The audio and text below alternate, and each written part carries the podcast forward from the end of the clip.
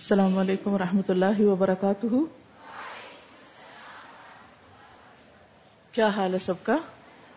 الحمد للہ نحمد ونسلی علی رسول کریم اما بعد، فاعوذ باللہ من الشیطان الرجیم۔ بسم اللہ الرحمن الرحیم۔ رب اشرح لی صدری ویسر لی امری۔ واحلل عقدۃ من لسانی یفقهوا قولی۔ یہ بتائیے کہ رات سورت پڑھی آپ نے؟ پہلے کی طرح یا کوئی فرق تھا؟ کچھ فرق تھا الحمد اس کی فضیلت میں جو احادیث سنائی گئی تھی آپ کو، اس میں سے کوئی حدیث آپ کو یاد ہے؟ کوئی آپ میں سے سنانا چاہے گا؟ یہ حدیث ذرا ضعیف ہے، بس اتفاق یہ ہوا کہ یہ یہاں پر آ گئی ہے۔ لیکن اس کے علاوہ کچھ اور احادیث بھی صحیح اس کے بارے میں ملتی ہے پہلی حدیث چھوڑ کر باقی احادیث جو ہیں، ان کو ذہن میں رکھیے، ٹھیک ہے؟ اس صورت کی فضیلت میں ایک اور حدیث بھی آتی ہے۔ جو صحیح الجامع الصغیر میں ہے، اس حدیث کے الفاظ ہیں، قرآن میں ایک صورت ہے جس کی تیس آیات ہیں۔ وہ اپنے پڑھنے والے یعنی صاحب کے معاملے میں جھگڑا کرے گی، یہاں تک کہ اسے جنت میں داخل کروا دے گی۔ اور وہ صورت تبارک ہے۔ تو اس صورت کو اگر آپ ہر روز پڑھنا اپنا معمول بنا لیتے ہیں، تو انشاءاللہ یہ صورت آپ کے لیے قیامت کے دن سفارش یا شفاعت کا باعث بھی بنے گی۔ اور اس کی فضیلت میں کیا کہا گیا؟ کوئی اور بات یاد ہو؟ اس صورت کو پڑھنے کا کیا فائدہ ہوگا؟ یعنی خصوصاً بستر پہ جا کے جب اس کو پڑھتے ہیں تو کون سا بستر یاد آتا ہے؟ قبر کا بستر یاد آتا ہے یس یعنی دن بھر انسان دنیا کی رونقوں میں مشغول ہوتا ہے، لیکن جب رات کو اکیلا سوتا ہے، اندھیرا ہو جاتا ہے، اور اگر سینے میں یہ صورت ہے آپ کی اور اسے زبانی پڑھتے ہیں آپ، تو اس وقت لازمن قبر کا خیال آتا ہے۔ تو یہ قبر کے اعتبار سے کیا فائدہ پہنچانے والی؟ قبر کے عذاب سے بچانے والی ہے۔ اسی وجہ سے سورت کا نام کیا ہے؟ المانع مانع کا مطلب منع کرنے والی یعنی روکنے والی، قبر کے عذاب کو منع کرنے والی۔ اس بارے میں ایک روایت عبداللہ بن مسعود رضی اللہ عنہ سے ہے، جو صحیح ترغیب و ترغیب میں ہے اور نسبتاً زیادہ تفصیلی ہے۔ وہ کہتے ہیں کہ ایک شخص کے پاس، اس کی قبر میں اس کے پاؤں کے پاس سے آیا جاتا ہے۔ یعنی پاؤں کی طرف سے کوئی چیز آنے لگتی ہے جب انسان قبر میں ہوتا ہے تو پاؤں کہتے ہیں کہ میری طرف سے تمہارے لیے کوئی راستہ نہیں، کیونکہ یہ سورت ملک پڑھا کرتا تھا۔ پھر اس کے سینے یا پیٹ کی طرف سے آیا جاتا ہے یعنی کوئی چیز آتی ہے۔ تو وہ کہتا ہے، میری طرف سے تمہارے لیے کوئی راستہ نہیں، تم ادھر سے نہیں آ سکتے، کیونکہ یہ سورت الملک پڑھا کرتا تھا۔ پھر اس کے سر کی طرف سے آیا جاتا ہے۔ تو سر کہتا ہے کہ تمہارے لیے میری طرف سے آنے کا کوئی راستہ نہیں کیونکہ یہ سورت الملک پڑھا کرتا تھا۔ اور یہ مانع ہے جو عذاب قبر سے بچاتی ہے۔ اس کا نام تورات میں سورت الملک ہے۔ تو اس سے کیا پتا چلتا ہے کہ یہ سورت خاص طور پر عذاب قبر سے بچانے والی ہے۔ آخرت کے عذاب سے محفوظ کرنے والی ہے۔ جس نے اسے کسی بھی رات میں پڑھا تو اس رات کا عمل بہت زیادہ اور بہت پاکیزہ ہو جائے گا۔ اس سے یہ بھی پتا چلتا ہے کہ کچھ عمل انسان دن کو کرتا ہے اور کچھ امال انسان کے رات کے وقت ہوتے ہیں۔ ایسا ہی ہے نا؟ تو دن میں تو انسان جاگ رہا ہوتا ہے تو بہت کچھ کام کاج کے ساتھ ساتھ اپنا ذکر، اذکار، پڑھنے، پڑھانے کا کام، دوسروں کی خدمت کا اور نیکی کے کئی کام انسان کرتا رہتا ہے۔ لیکن رات جب ہوتی ہے تو عموماً لوگ سونے کی تیاری کرتے ہیں۔ ہم لوگ شاید اب ان سنتوں کی پیروی نہیں کرتے۔ جن کی کچھ لوگ صرف دنیاوی مفاد کی خاطر کرتے ہیں۔ پچھلے دنوں مجھے چائنا جانے کا اتفاق ہوا تو وہاں پر میں نے دیکھا کہ لوگ بہت جلد رات کو سو جاتے ہیں اور صبح بہت جلدی اٹھتے ہیں۔ انہیں تحجد نہیں پڑھنے ہوتے لیکن پھر بھی وہ ساڑھے تین چار بجے اٹھ جاتے ہیں۔ اور اکثر جو کام والے لوگ ہیں، ان کا معمول ہے رات آٹھ بجے، ساڑھے آٹھ بجے سو جانا۔ تو مجھے بہت حیرت ہوئی کہ یہ دنیا کی خاطر فطرت کے اصولوں کی پابندی کرتے ہیں۔ اور ہم دین کا معاملہ سمجھتے ہوئے بھی اپنے سونے جاگنے کے اوقات جو ہیں ان کو فکس نہیں کر پائے۔ پھر اس کے بعد مجھے سری لنکا جانے کا اتفاق ہوا۔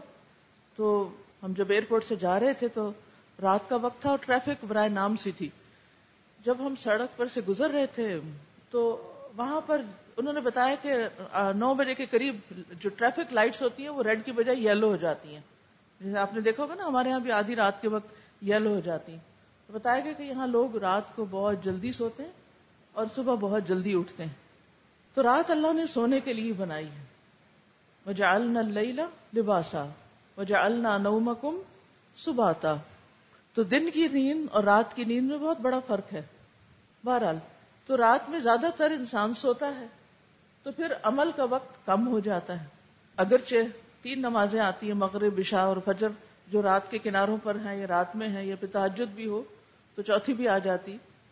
تو ایسی صورت میں انسان کے پاس بہت سے اور عمل کرنے کا وقت نہیں ہوتا، سوائے ان خوش قسمت لوگوں کے جو علم کی خاطر راتوں کو جاگتے ہیں اور صحیح چیزیں پڑھتے ہیں۔ کیونکہ علم کی بھی دو قسمیں ہیں نا، ایک علم نافع ہے اور ایک نافع نہیں، غیر نافع ہے، بلکہ وار بھی ہو سکتا ہے، نقصان دہ بھی ہو سکتا ہے۔ تو ایسی صورت میں جو لوگ رات جاگ نہ سکتے ہوں تحجد کے لیے نہ اٹھ سکتے ہوں، تو وہ کیا کریں؟ کم از کم سورت الملک پڑھنے کی پابندی کر لیں۔ کیونکہ رات کو اگر کوئی پڑھے گا اس کو، تو اس کا عمل بہت زیادہ پاکیزہ ہو جائے گا۔ یعنی زیادہ بھی ہو جائے گا اور اچھا بھی ہو جائے گا۔ نبی صلی اللہ علیہ وسلم اسے رات کو پڑھے بغیر سوتے نہیں تھے۔ ایک اور حدیث سے ہمیں پتہ چلتا ہے، وہ بھی صحیح الجام صغیر کی ہے، کہ اللہ کی کتاب میں ایک صورت ہے، جس کی صرف تیس آیات ہیں، وہ اپنے پڑھنے والے کے بارے میں سفارش کرے گی۔ بس اسے آگ سے نکالا جائے گا اور جنت میں داخل کیا جائے گا۔ تو اس سے کیا پتا چلتا ہے کہ اگر کوئی شخص اپنے گناہوں کی وجہ سے جہنم میں چلا بھی گیا تو یہ صورت وہاں بھی اس کی سفارش کرے گی کہ اس کو آگ سے نکالا جائے۔ تو آپ دیکھیے کہ کتنے فضائل ہیں اس صورت کو پڑھنے کے۔ اس لیے بہت ضروری ہے کہ اسے ہم یاد بھی کر لیں۔ اور یاد کرنے کے لیے آپ دیکھیے کہ صرف تیس آیات ہیں۔ مہینے میں عموماً تیس ہی دن ہوتے ہیں۔ اگر ہم ہر روز ایک آیت بھی یاد کر لیں، تو ایک مہینے میں یاد ہو سکتی۔ یا اگر ہر روز ایک آیت نہیں ہو سکتی، تو دو دن میں ایک کر لیں۔ بہتر یہی ہے کہ یاد کر لیں۔ جب یاد ہوگی، تو پھر آپ پڑھنا نہیں بھولیں گے۔ آسانی ہو جائے گی پڑھنے کے لیے۔ اس کو رات کے کسی سمے پہ پڑھا جا سکتا ہے، لیکن افضل وقت جو ہے، یہ اس کا سونے سے پہلے کا وقت ہی ہے۔ ٹھیک ہے؟ یعنی اگر صورت ملک کے پڑھنے کی فضیلت عمومی طور پر ہے انسان دن کو پڑھے، رات کو پڑھے، لیکن رات کو پڑھنا اور رات میں بھی خصوصاً سونے سے پہلے پڑھنا زیادہ افضل ہے۔ یعنی نبی صلی اللہ علیہ وسلم نہیں سوتے تھے جب تک یہ پڑھ نہ لیتے، یہ اور سورت اسجدہ جو اکیسویں پارے میں آتی۔ تو افضل وقت یہی ہے کہ سونے سے پہلے اس کو پڑھا جائے، کیونکہ نبی صلی اللہ علیہ وسلم کا فیل یہی ہے۔ کسی اور وقت میں مسلسل پڑھنے پر مداومت نہیں ہونی چاہیے۔ یعنی آپ یہ نہیں کرے کہ ہر روز صبح کے وقت سورت الملک پڑھیں۔ کیونکہ صبح کے وقت مسلسل پڑھنا نبی صلی اللہ علیہ وسلم کی سنت نہیں ہے۔ لیکن رات کو اسے لازمن پڑھنا یہ نبی صلی اللہ علیہ وسلم کی سنت ہے۔ تو جو کام سنت کے مطابق کیا جائے، وہ کام کیسا کام کہلاتا ہے؟ کیسا؟ احسن یس احسن عمل کہلاتا ہے۔ اگر عمل احسن ہوگا تو پھر اس کا اجر بھی کتنا ہوگا؟ کتنا ہوگا؟ کم از کم دس اور زیادہ سے زیادہ سات سو۔ اور اللہ چاہے تو اور بھی آگے بڑھا دے۔ پھر یہ ہر انسان کے پڑھنے کے طریقے پر ہے اور اس کی نیت پر ہے اور اس کی سمجھ پر ہے کہ انسان جب قرآن پڑھتا ہے تو اس میں کتنا غور و فکر کرتا ہے، کیا تدبر کرتا ہے، اس سے کیا سبق سیکھتا ہے۔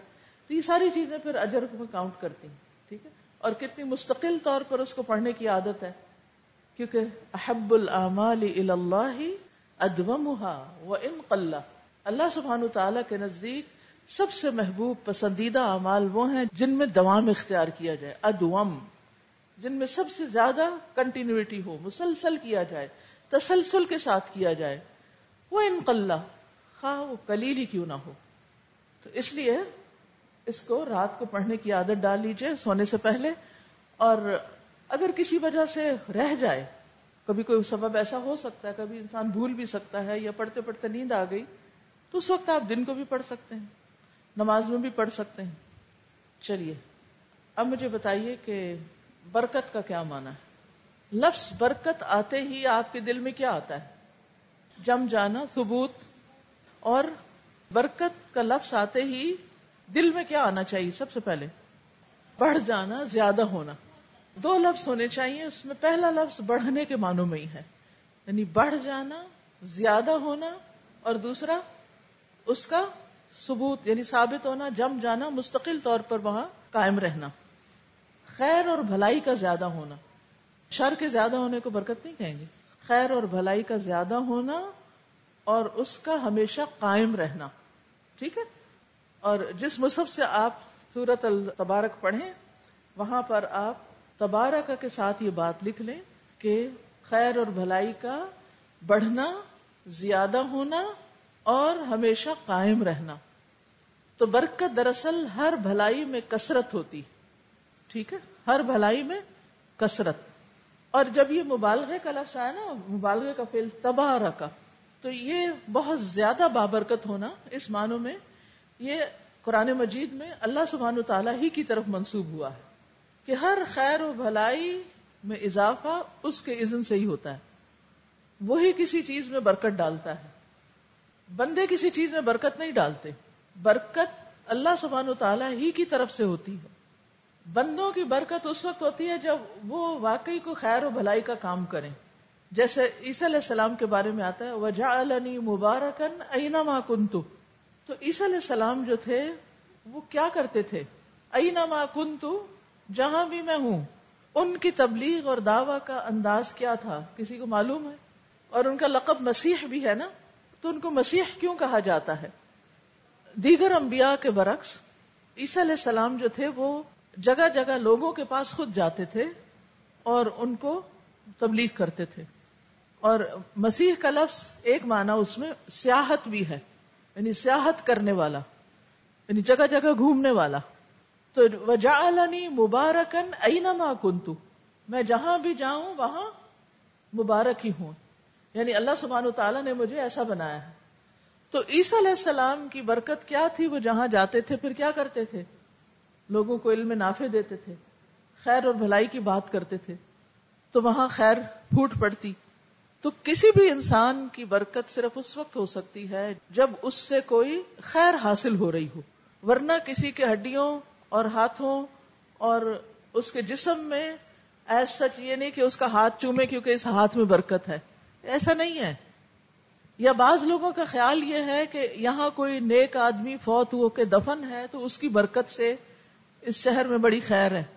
جب وہ فوت ہو گیا تو اس کی برکت ختم ہو گئی، منقطع ہو گئی۔ ہاں جب تک وہ زندہ تھا تو اس نے اس علاقے میں لوگوں کو مثلا دین سکھایا، اللہ سے جوڑا، اللہ کی طرف بلایا تو وہ علاقہ بابرکت ہو گیا۔ جیسے کہتے ہیں نا تبارہ کا دیارو۔ یعنی گھر جو ہیں یا علاقے جو ہیں وہ بابرکت ہو گئے۔ کیسے بابرکت ہو گئے؟ نیکی اور خیر کے عام ہونے کی وجہ سے۔ اور کسی بھی جگہ پر نیکی اور خیر کب عام ہوتی ہے؟ نیک امال کی کثرت کب ہوتی ہے؟ جب لوگوں کو نیک امال کا پتہ چلتا ہے اور وہ ان کی طرف رغبت کرتے ہیں۔ تو قرآن مجید میں تبارک کا لفظ جو ہے وہ اللہ سبحان تعالیٰ ہی کے لیے آیا ہے۔ اللہ ہی کی طرف منسوب ہوتا ہے۔ اور اگر کسی چیز کے اندر برکت ہوتی ہے تو وہ اللہ تعالیٰ ہی وہ برکت رکھتا ہے۔ مخلوق کے اندر خود کوئی قابلیت نہیں کہ وہ کسی چیز میں برکت پیدا کر دے۔ نبی صلی اللہ علیہ وسلم کی وجہ سے لوگوں کو جو برکت حاصل ہوئی، بعض اوقات فزیکل سینس میں کہ آپ نے کہیں پانی کے برتن میں ہاتھ ڈالا اور پانی زیادہ ہونے لگ گیا، وہ بڑھنا جو تھا پانی کا، وہ برکت تھی۔ لیکن کیا یہ ہر وقت ایسا ہی ہو رہا تھا؟ یا مخصوص مواقع پر ہوا۔ اور یہ کب ہوا؟ جب لوگوں کو پانی کی ضرورت تھی، دعا کی گئی، اللہ سبحانہ تعالیٰ کی طرف سے ایسا ہوا۔ اللہ کے عزن سے ہوا۔ عیسیٰ علیہ السلام کے بارے میں بھی آپ جانتے ہیں کہ وہ بے عزن اللہ بیماروں کو کیا کرتے تھے؟ ان کا علاج کرتے تھے، ان کو شفا دیتے تھے۔ وہ بے عزن اللہ تھا۔ ٹھیک ہے؟ یعنی وہ ان کے خاص موجزات تھے۔ یہ پیغمبروں کے خاص موجزات ہوتے ہیں۔ ان کو عام لوگوں کی طرف منسوب نہیں کرنا چاہیے جب تک کہ واقعی ان کے اندر کوئی اس طرح کی خیر و بلائی بندوں کو نہ ملے۔ جیسے حضرت ابو بکر رضی اللہ عنہ اور ان کے خاندان کے بارے میں آتا ہے نا کہ یہ تمہاری پہلی برکت نہیں۔ تو اس کا مطلب یہ کہ تمہاری وجہ سے جو خیر ہمیں ملی ہے، وہ برکت ہے۔ اور وہ ڈالی کس نے ہے؟ اللہ نے۔ یعنی یہ بندوں کا ذاتی فیل نہیں ہے کہ بندے برکت ڈال دیتے ہیں کسی چیز میں۔ اللہ کا نام بابرکت ہے۔ قرآن مجید میں آتا ہے تبار قسم پڑھی آگے تبار قسم ربی کا بہت برکتوں والا ہے تیرے رب کا نام۔ کون سا نام؟ اللہ۔ اس لیے جب ہم بسم اللہ کہتے ہیں، بسم اللہ، تو کیا ہوتا ہے؟ بسم اللہ پڑھ کے جب کھانا کھاتے ہیں، تو اللہ کے نام کی وجہ سے اس کھانے میں برکت ہوتی۔ یعنی اس کھانے کے اندر کوئی قابلیت نہیں ہے۔ وہ فائدہ کیوں پہنچ رہا ہے؟ وہ کھانا ہمارے لیے شفا کا باعث بن رہا ہے یا غذا بن رہا ہے؟ کیونکہ اس پر اللہ کا نام لیا گیا ہے۔ تبار قسم ربی کا تیرے رب کا نام بابرکت ہے۔ لیکن اللہ سبحانہ و تعالی کے علاوہ اگر یہ کہا جائے کہ فلاں بزرگ کا نام لے کر اس نام سے برکت حاصل کی جائے تو کیا یہ جائز ہوگا پھر؟ نہیں۔ کیوں؟ کیونکہ برکت کا سورس اللہ کی ذات ہے۔ تو برکت کے بارے میں کچھ کانسیپٹ جو ہیں ہمارے یہاں بہت مکسڈ اپ سے ہیں۔ تو اس میں ہمیشہ یاد رکھنا چاہیے کہ انسان کو جو بھی خیر اور بھلائی ملتی ہے وہ کہاں سے ملتی ہے؟ اللہ سبحان تعالی کی طرف سے۔ اگر اللہ سبحان و تعالی نہ دے، تو کوئی بھی نہیں دے سکتا۔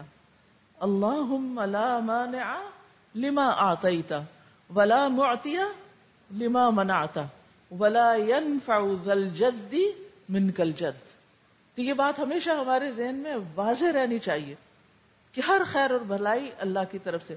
اگر کوئی بندہ سبب بن رہا تو وہ سبب ہے۔ دینے والا اللہ ہے۔ جیسے نبی صلی اللہ علیہ وسلم فرمایا تھا کہ میں تو تقسیم کرنے والا ہوں اور دینے والا کون ہے؟ اللہ ہے۔ اس لیے مانگنا کس سے چاہیے پھر؟ اللہ سے چاہیے۔ بندوں سے نہیں۔ دعائیں بندوں سے نہیں کرنی۔ دعا اللہ سے کرنی ہے۔ تو اس میں آپ دیکھیے پہلی آیت میں اللہ سبحانہ تعالیٰ کی صفات بیان ہوئی، برکت کی، ملک کی اور قدرت کی۔ اور یہ تین صفات بیان کر کے کیا بات بتائی گئی؟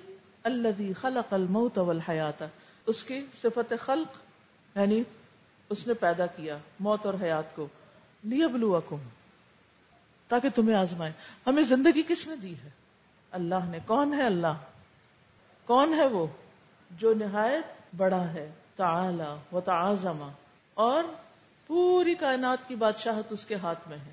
اور وہ کل مختار ہے. ہر چیز پر قدرت رکھتا ہے، ہر چیز اس کے کنٹرول میں ہے۔ وہ ہے ہمارا خالق، اس نے ہمیں دی ہے زندگی۔ اور یہ زندگی کیوں دی ہے؟ کیوں دی ہے یہ زندگی؟ کیوں آئے ہیں ہم اس دنیا میں؟ تاکہ ہمارا امتحان لیا جائے۔ لیا بلو یہ بتائیے کہ امتحان صرف تکلیف کے وقت ہوتا ہے یا اس کے علاوہ بھی؟ نعمتیں بھی امتحان کا ایک حصہ ہیں۔ نعمت پا کے ہم کیا کرتے ہیں اور نعمت کے جانے پر ہم کیا کرتے ہیں؟ یہ ہم سے دیکھا جاتا ہے۔ اور کیا دیکھا جا رہا ہے؟ ایکم احسن و ملا موت، زندگی موت۔ زندگی کے بعد جو موت ہے اور موت کے بعد پھر زندگی ہے، اس زندگی میں ہم سے حساب ہوگا۔ کس چیز کا؟ کیا دیکھا جائے گا؟ کتنا مال کما کے لائے؟ کتنا نام روشن کیا دنیا میں؟ کتنی اولاد تھی تمہاری؟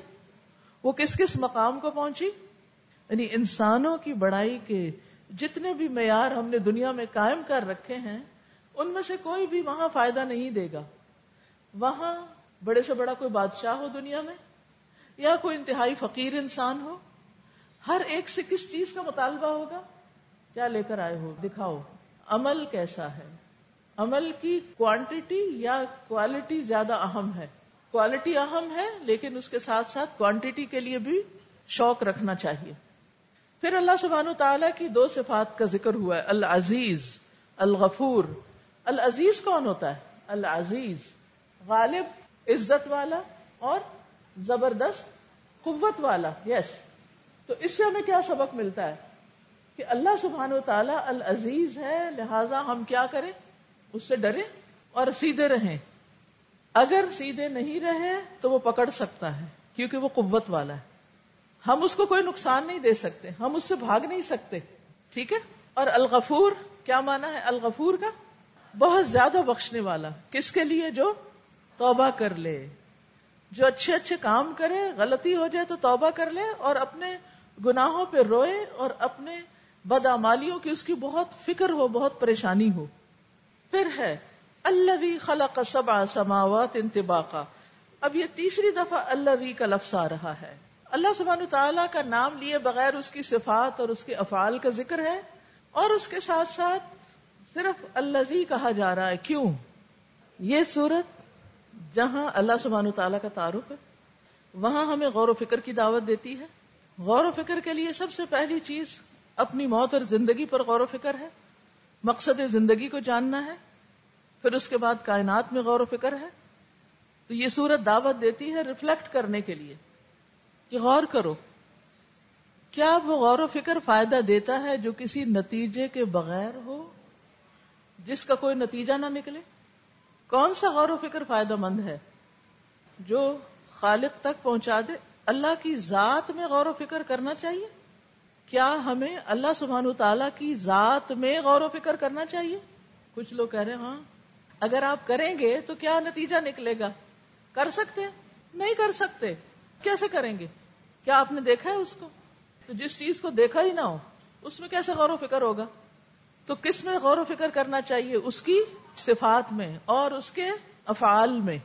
اب یہ اس کا فیل ہے کہ خلقا خلقا کیا ہے گرامر میں؟ فیل ہے، اسم ہے فیل ہے۔ تو یہ فیل کس کا ہے یہاں؟ کس کی طرف اشارہ ہے یہاں؟ فائل کون ہے؟ اللہ سبحان تعالی اللہ خلقا سبع سماوات طباقا اس پہ غور و فکر کرو۔ آسمان میں غور و فکر ہمیں کس نتیجے پہ پہنچاتا ہے؟ کوئی بتائے گا آپ میں سے؟ لخل کو سماواتی اکبر من خلقکم۔ آسمانوں کی تخلیق تمہاری تخلیق سے زیادہ بڑی چیز ہے۔ تو پہلے قریب سے شروع کیا گیا انسان کی تخلیق یعنی زندگی موت، اور اس کے بعد سب سے بڑی چیز آسمانوں پر غور و فکر اور اس سے اللہ سبحانہ تعالی کی پہچان ہوتی ہے کہ اس کا ہر کام عیب اور نقص سے پاک ہے۔ اسی لیے ہم سبحان اللہ کہتے ہیں۔ جب ہم آسمان کو دیکھتے ہیں اور غور و فکر کرتے ہیں، ستاروں کو دیکھتے ہیں، تو ہمارے منہ سے بے ساختہ کیا نکلتا ہے؟ سبحان اللہ۔ اچھا یہ تو بتائیے، سبحان اللہ کا مطلب کیا ہے؟ پاک ہے اللہ۔ کس چیز سے پاک ہے؟ ہر عیب اور نقص سے پاک ہے۔ یعنی آسمان کو دیکھا ہم نے، ہمیں کوئی تفاوت، کوئی فطور کوئی شکوک، کچھ نہیں ایسا نظر آیا تو ہم کیا کہتے ہیں؟ سبحان اللہ۔ سبحان اللہ بھی رٹا رٹایا نا، بولا کیجیے دل میں آپ کے یہ سوچ آنی چاہیے، اللہ ہر نقص سے پاک ہے، ہر عیب سے پاک ہے۔ یعنی پاکی اللہ ہی کے لیے ہے۔ پھر آسمان میں غور و فکر میں خاص طور پر ولاقت زین سما دنیا بے مسابیح آسمان دنیا کے مسابیح کا ذکر ہے۔ مسابیح کس کو کہا گیا؟ ستاروں کو۔ یہاں پر آسمان دنیا کا ذکر ہے۔ اس سے پتہ چلتا ہے کہ کچھ آسمان اس کے علاوہ بھی ہیں جو اس دنیا سے نظر نہیں آتے۔ یہاں ہمیں قریب کے آسمان کی خوبصورتی کا بتایا گیا۔ اس کا یہ مطلب نہیں کہ ہم اس سے یہ نتیجہ نکالیں کہ باقی آسمانوں پہ کچھ نہیں۔ اللہ ہی بہتر جانتا ہے کہ کہاں کیا کچھ ہے، ان کو کیسے خوبصورت بنایا ہوا ہے۔ کیونکہ اللہ سبحانہ تعالیٰ کی ہر تخلیق بہترین تخلیق ہے۔ اب دیکھیں کہ جو ستارے سیارے ہم اپنی نیکڈ آئیز سے نہیں دیکھ پاتے تھے، اب جب بہت زبردست پاورفل دوربینوں کے ذریعے ان کو دیکھا گیا اور ان کے اندر جو پیٹرنز ہیں اور ان کے اندر جس طرح کی مختلف چیزیں ہیں راکس ہیں یا ان کا جو لینڈسکیپ ہے یا مختلف چیزیں، ان کو دیکھ کے اتنی حیرت ہوتی ہے اور بعض اوقات اتنے خوبصورت رنگ ہوتے ہیں۔ مختلف ستاروں کے اندر بھی انسان سوچتا ہے کہ اللہ کتنا بے نیاز ہے۔ اتنی خوبصورت چیزیں پیدا کر کے اسے کوئی ضرورت نہیں اور کوئی پرواہ نہیں کہ کوئی اس کے بنانے پہ اس کی تعریف کرے یا نہ کرے، کوئی دیکھے یا نہ دیکھے۔ ہم تو چھوٹا سا کوئی کام کر لیتے ہیں نا، پھر ہمارا کیا دل چاہتا ہے؟ کیا دل چاہتا ہے؟ سب دیکھیں، ہمیں شاباش دیں۔ پھر اس کے بعد ستاروں کی تخلیق کے دوسرے مقاصد کیا ہیں؟ اسی آیت کے اندر دیکھیے۔ اور مقاصد کیا ہیں؟ وہ جالنا رجوم ٹھیک ہے۔ شیاتین کو رجم کیوں کیا جاتا ہے؟ سوال ہے شیاتین کو رجم کیوں کیا جاتا ہے؟ کس بات کی ان کو سزا دی جاتی ہے؟ تو اس سے کیا کوئی فرق پڑتا ہے کہ وہ باتیں چرائیں تو پھر کوئی بات نہیں، چرا لیں اور چوری تو ویسے ہی بری چیز ہے اور دوسری کہ باتیں چرانا تو اور بھی برا ہے، اور پھر فرشتوں کی باتیں چرانا، نتیجہ کیا ہوتا ہے اس کا؟ یہ کیوں بہت زیادہ برا ہے؟ اس لیے کہ وہ باتیں آ کے جب وہ کاہنوں کو بتاتے ہیں، نجومیوں کو بتاتے ہیں اور وہ آگے بتاتے ہیں اور وہ غیب دانی کے دعوے کرتے ہیں، تو اس سے لوگوں کی زندگی میں شرک آتا ہے۔ اور یہ اور بھی زیادہ غلط بات ہے۔ کیونکہ علم نجوم جو ہے یعنی علم نجوم سے مراد یہ کہ ستاروں کا علم اور پھر اس کے ذریعے یہ سب کچھ کرنا اور یہ باتیں وہاں تک جا کے، چرا کے لانا اور نجومیوں کو بتانا، یہ جادوئی کی ایک قسم ہے۔ یہاں پر کہا گیا وللذین کفروا بربہم عذاب جہنم ٹھیک ہے؟ وہ بئس المصیر جہنم کو بئس المصیر کیوں کہا گیا کہ سب سے برا ٹھکانہ ہے یہ بدترین رہنے کی جگہ ہے۔ وہ کس طرح؟ جہنم کیوں سب سے بدترین ٹھکانا ہے؟ کیا ہے جہنم میں؟ آگ تو ہے ہی۔ کیسی ہے وہ آگ؟ ان کا کھانا کس چیز کا ہوگا؟ یعنی زمین والوں کی زندگی تلخ کر کے رکھ دے، صرف ایک قطرہ۔ پورے پلانٹ کے اندر تباہی مچا دے۔ کوئی چیز صحیح نہ ہوگی۔ تو پھر جن کا کھانا ہی زکوم ہوگا، ان کا کیا حال ہوگا؟ اور اس کے علاوہ کیا ہوگا جہنم میں؟ اور قریب ہے کہ وہ ہٹ پڑے، ٹکڑے ٹکڑے ہو جائے۔ اور ایک تو یہ ہے کہ وہ ویسے ہی تکلیف دے جگہ اوپر اس کا غصہ اور اس کی آواز یعنی اس کے جلنے اور بھڑکنے کی آواز، شہیق جس کو کہا گیا۔ اور خود جہنمی بھی پنکارے ماریں گے۔ ولا ہوں فی ظفیر اس میں توق اور زنجیریں ہوں گی جس میں مجرم باندھے جائیں گے۔ لیکن یاد رکھیے، جو لوگ دنیا میں جہنم سے پناہ مانگتے ہیں، ان کے لیے جہنم کی سفارش ہوگی۔ رسول اللہ صلی اللہ علیہ وسلم نے فرمایا، جو بندہ تین مرتبہ آگ سے پناہ مانگ لے، تو آگ خود کہتی ہے اللہ اجر ہوں منی، اے اللہ، اس بندے کو مجھ سے بچا لے۔ تو ہمیں کیا کرنا چاہیے؟ دعا کرتے رہنا چاہیے۔ اللہ اجر نی النار۔ اللہ مجھے جہنم کی آگ سے بچا لے، آگ سے بچا لے مجھے۔ آگ کی تکلیف، آگ کا جلنا، آگ میں جانا، دنیا میں ہو یا آخرت میں، اللہ ہمیں اس سے محفوظ رکھے۔ پھر تقاد تمیز من الغیز کلما القی فیحا فوجن سالہم خزنتها اس سے بھی پتہ چلتا ہے کہ جہنم کے اوپر نگران بھی ہیں۔ کیا نام ہے اس کا؟ مالک۔ مالک کیا پوچھے گا ان سے؟ یا جو خازن ہے جہنم کے وہ کیا پوچھیں گے؟ کیا تمہارے پاس کوئی ڈرانے والا نہیں آیا تھا؟ لیکن آج اگر کوئی بھی آپ کو جہنم کی بات بتائے یا بچوں کو بتائے تو لوگ کیا کہتے ہیں؟ آج ہمارا طرز عمل کیا ہے؟ اگر کوئی جہنم کا ذکر ہی کر دے کہ تم تو ڈراتے ہی رہتے ہو۔ بچوں کے سامنے یہ باتیں نہ کرو۔ بچے ابھی چھوٹے ہیں، انہیں مت بتاؤ۔ یہ خوف زدہ ہو جائے گے تو آپ دیکھیے کہ کب بتائیں گے ان کو؟ جب وہ دنیا میں پوری طرح ڈوب چکیں گے؟ پھر وہ سننا ہی نہیں چاہیں گے۔ کیونکہ ہم کیوں نہیں جہنم کا تذکرہ سننا چاہتے؟ اس لیے کہ ہمارا دنیا میں بہت دل لگ گیا ہے۔ دنیا کی محبت نے ہمارے دل کو اس طرح اپنے اندر جکڑ لیا ہے کہ پھر ہمارے کان جہنم کا تذکرہ بھی نہیں سننا چاہتے۔ اور اگر کوئی سنائے تو اس کو چپ کرا دیتے ہیں۔ بس بس، بہت ہو گئی۔ کافی ہے۔ عمر بن عبد العزیز کے بارے میں آتا ہے کہ جب ان کو خلافت ملی تو رات کے وقت علماء کے پاس بیٹھتے ان کی مجلس میں، ان کو بلاتے اور آخرت کو یاد کرتے۔ یعنی خاص طور پر جہنم کا تذکرہ کرتے۔ کیونکہ آخرت کی یاد انسان کو دنیا میں سیدھا رکھتی ہے۔ وہاں جا کر انسان اپنے گناہوں کا اعتراف کر لیں گے۔ آج دنیا میں حق کی بات کرنے والوں کو گمراہ کہا جاتا ہے، لیکن وہاں جا کر وہ پچھتائیں گے اور تمنا کریں گے کہ کاش ہم نے کچھ سوچ سمجھ سے کام لیا ہوتا۔ اللہ کی خشیت رکھنے والوں کو کس کس بات کی خوشخبری دی گئی؟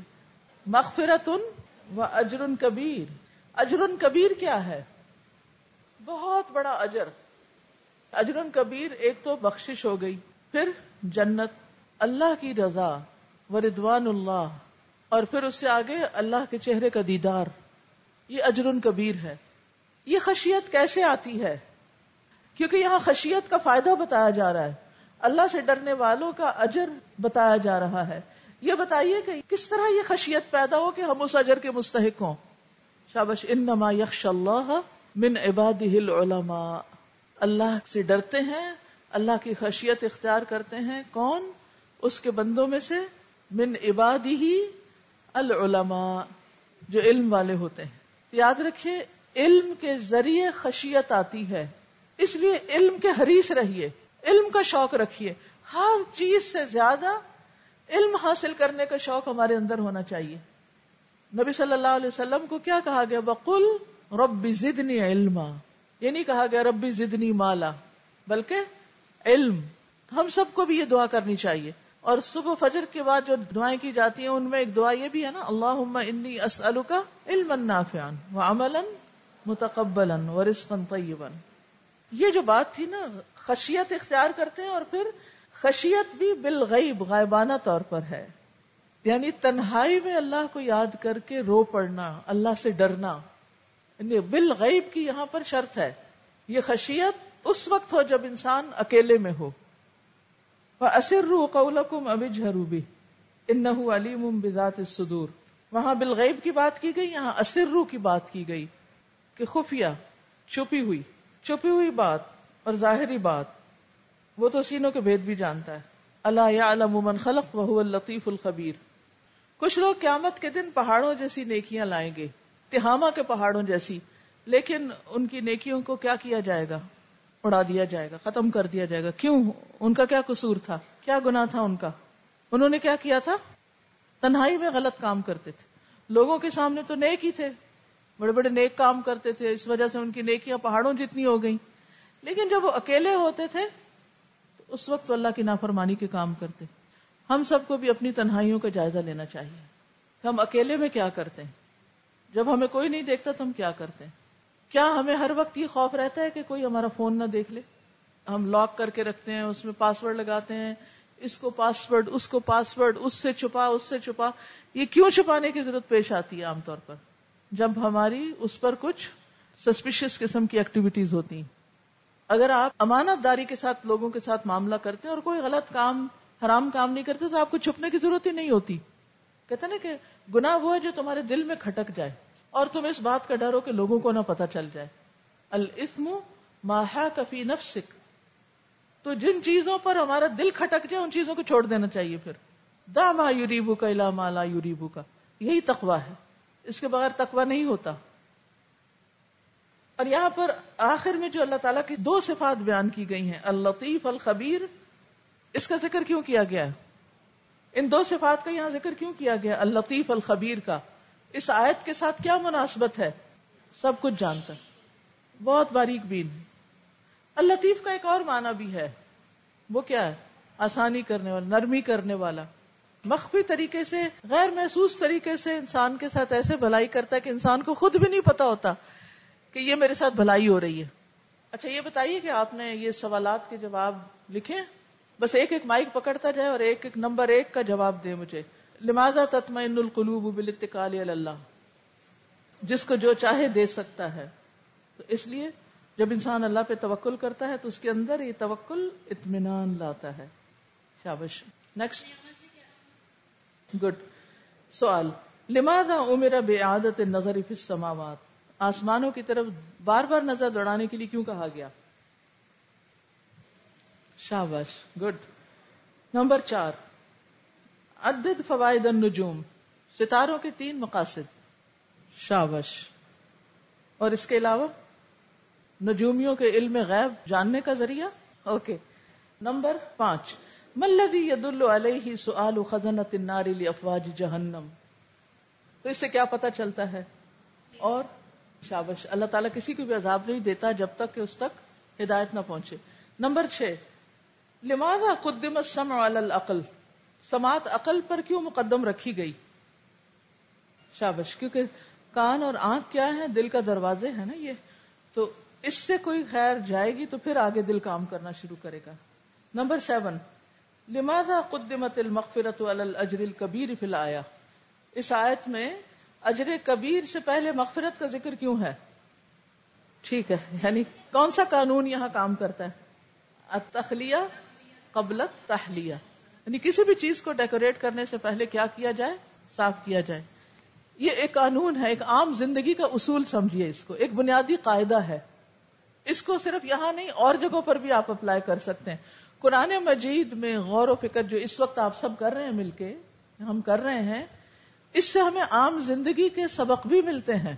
عام زندگی میں بھی اس آیت کی روشنی میں ہمیں اپنے لیے ایک اصول بنانا چاہیے کہ ہمیں کسی بھی چیز کو سجانے سے پہلے، ڈیکوریٹ کرنے سے پہلے اس کی صفائی کی فکر کرنی چاہیے۔ اگر گندگی کے اوپر ہی پینٹ کر دیں آپ دیواروں پر تو کیا ہوگا؟ اس میں وہ صفائی اور ستھرائی اور خوبصورتی آئے گی؟ نہیں۔ آپ نے دیکھا ہوگا جب وہ مزدور پینٹ کرنے لگتے ہیں کسی بلڈنگ کو، تو پہلے کیا کرتے ہیں؟ رگڑائی کرتے ہیں نا؟ اس کو صاف کرتے ہیں، پھر اس کے بعد اس کے اوپر پینٹ کرتے ہیں۔ یہی حال زندگی کے باقی تمام معاملات میں بھی ہے۔ تو یہ یاد رکھنا ہے آپ نے۔ یہ اپنے اوپر بھی ہم نے اپلائی کرنا ہے۔ قرآن مجید سے، دین کے علم سے صرف وہی شخص صحیح معنوں میں فائدہ اٹھا سکتا ہے جو اپنے دل کو خالی کر لے، کس سے؟ کس سے خالی کر لے؟ ان چیزوں سے جو پہلے سے دل میں بیٹھی ہوئی ہیں۔ پہلے سے دل میں ہمارے کیا کیا بیٹھا ہوا ہے؟ دنیا کی محبت، کچھ لوگوں کی سنی سنائی باتیں، کوئی فلاسفروں کی باتیں، کوئی شاعروں کی باتیں، کوئی اس کی بات، کوئی اس کی، کچھ مغرب کے فلسفے، کچھ مشرق کے فلسفے۔ اور وہ ہمارا ایک طرح سے دین بن چکا ہوتا ہے۔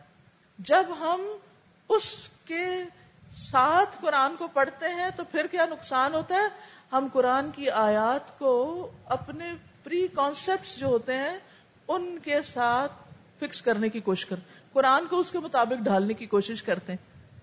اسی کے بارے میں علامہ اقبال نے کہا تھا کہ خود نہیں بدلتے قرآن کو بدل دیتے ہیں۔ یعنی اپنے جو اندر وہ پری کانسیپٹ ہیں، جو دور جہالت کے ہیں یا لا علمی کے ہیں، ان کا صفائی نہیں کرتے، بلکہ کیا کرتے ہیں کہ اس اینک سے قرآن کو دیکھتے ہیں، جس نمبر کی بھی انہوں نے پہنی ہوئی ہے، پھر اس کے مطابق انہیں وہ نظر آتا ہے۔ پھر وہ اپنی جو خواہشات ہیں یا اپنے جو مقاصد ہیں، حقیر قسم کے مقاصد خواہ وہ دنیاوی ہوں یا کسی بھی طرح کے، ان کے جواز اور دلائل بھی قرآن سے ڈھونڈ لیتے ہیں۔ اسی لیے آپ دیکھیں نا اکثر لوگ پریشان ہوتے ہیں۔ وہ کہتے ہیں، ہر کوئی قرآن سے دلیل دے دیتا ہے۔ ہمیں سمجھ نہیں آتی کہ ہم کس کی بات مانیں، کس کی نہ مانیں۔ تو اس کی بنیادی وجہ کیا ہوتی ہے؟ ہر ایک کو کچھ نہ کچھ مل جائے گا قرآن سے۔ لیکن وہ کب ہوتا ہے؟ جب وہ بعض اوقات قرآن کی صرف ایک آیت کو لے لیتے ہیں اور اس سے سارا کلی اصول نکال لیتے ہیں، یا پھر وہ صرف آدھی آیت لیتے ہیں باقی چھوڑ دیتے ہیں۔ مثلا قرآن مجید میں آتا ہے، لا تقرب السلا تھا وہ انتم سکارا۔ اب اگر کوئی صرف پہلا ہی حصہ پڑھتا رہے، لا تقرب السلاط لا تقرب السلاط تو پڑھ تو کیا رہا ہے وہ؟ قرآن کی آیت پڑھ رہا ہے۔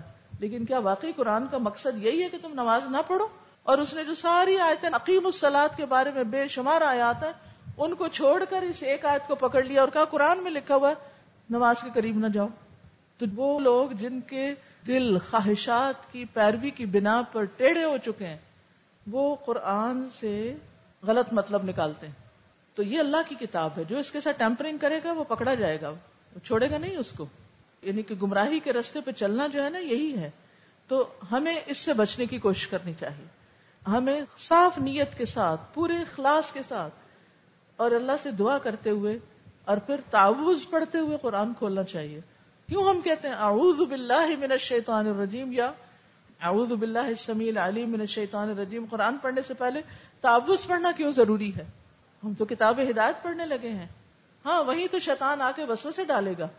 صحیح مطلب کی بجائے من مانے مطلب نکالنے کی کوشش کرے۔ آپ دیکھیے کہ کیا بنی اسرائیل کے جو علماء تھے، وہ علماء نہیں کہلاتے تھے؟ کیا وہ اہل کتاب نہیں کہلائے؟ لیکن ان علماء اہل کتاب نے کیا کیا؟ کتاب کو کیا کیا کتاب کے اندر؟ تحریف تحریف کی آیات کو آؤٹ آف کانٹیکسٹ استعمال کیا۔ یحرفون الکلم ام مواضعه اپنی جگہ سے آیات کو پھیر دیا۔ تو بہت سے لوگ اس طرح بھی کرتے ہیں۔ کہ دنیاوی مقاصد کے لیے آیات استعمال کرتے ہیں۔ اس سے بچنا چاہیے۔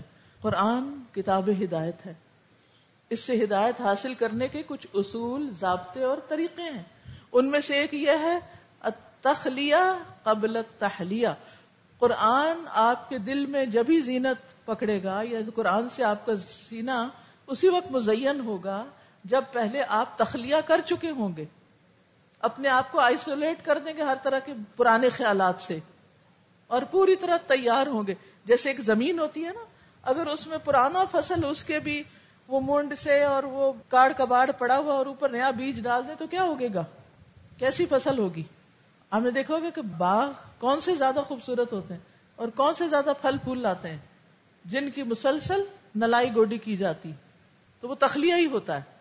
یعنی بیکار قسم کی جڑی بوٹیوں سے زمین کو پاک کیا جاتا ہے تاکہ صحیح جو درخت ہیں وہ پوری جڑ پکڑے اللہ کی بات کچھ دلوں پر خوب اثر کرتی ہے اور کچھ دلوں پر کچھ بھی اثر نہیں کرتی۔ کیوں نہیں اثر کرتی؟ کیونکہ کچھ زمینیں زرخیز ہی نہیں ہے کیوں نہیں زرخیز؟ اس لیے کہ وہ پہلے کی چیزیں اس پہ جمی ہوئی ہیں۔ وہ اتری نہیں ہے ان کو نکالنے کی کوشش ہی نہیں کی۔ لہٰذا وہ پتھر کے پتھر دل اوپر سے کچھ پڑتا ہے تو وہ سب بہ جاتا ہے۔ یہ اندر جانے کا راستہ ہی نہیں ہے۔ تو آپ اللہ سے دعا کیا کریں کہ یا رب العالمین، میں میں واقعی ہدایت چاہتی ہوں اور یہ ہو نہیں سکتا کہ جب کوئی بندہ ہدایت مانگے اور پھر اللہ اس کو ہدایت نہ دے۔ ولدین جاہدوفینا لنہدینہم سبلنا۔ جو ہمارے راستے میں جد و جہد کریں گے، خوب محنت کریں گے، ہم ان کو اپنا رستہ ضرور دکھائیں گے۔ اگلا سوال ہے، ما وجہ اختتام الایت بوصف اللہ انہ علیم بذات الصدور؟ اس آیت کا اختتام اس پر کیوں ہوا ہے؟ بانہ علیم بذات الصدور۔ اس سے کیوں آیت ختم ہوئی؟ اس سے پہلے کیا بات ہو رہی ہے؟ ٹھیک ہے۔ الا یعلم من خلق وهو اللطیف الخبیر لماذا ختمت الایت باسم اللطیف والخبیر للہ عز وجل؟ آیت کا اختتام اس پر کیوں ہوا ہے؟ ان دو صفات پر۔ شابش یعنی جس نے یہ سب کچھ بنایا ہے، اس سے ہم چھپ کیسے سکتے ہیں؟ بنایا بھی اس نے ہمیں۔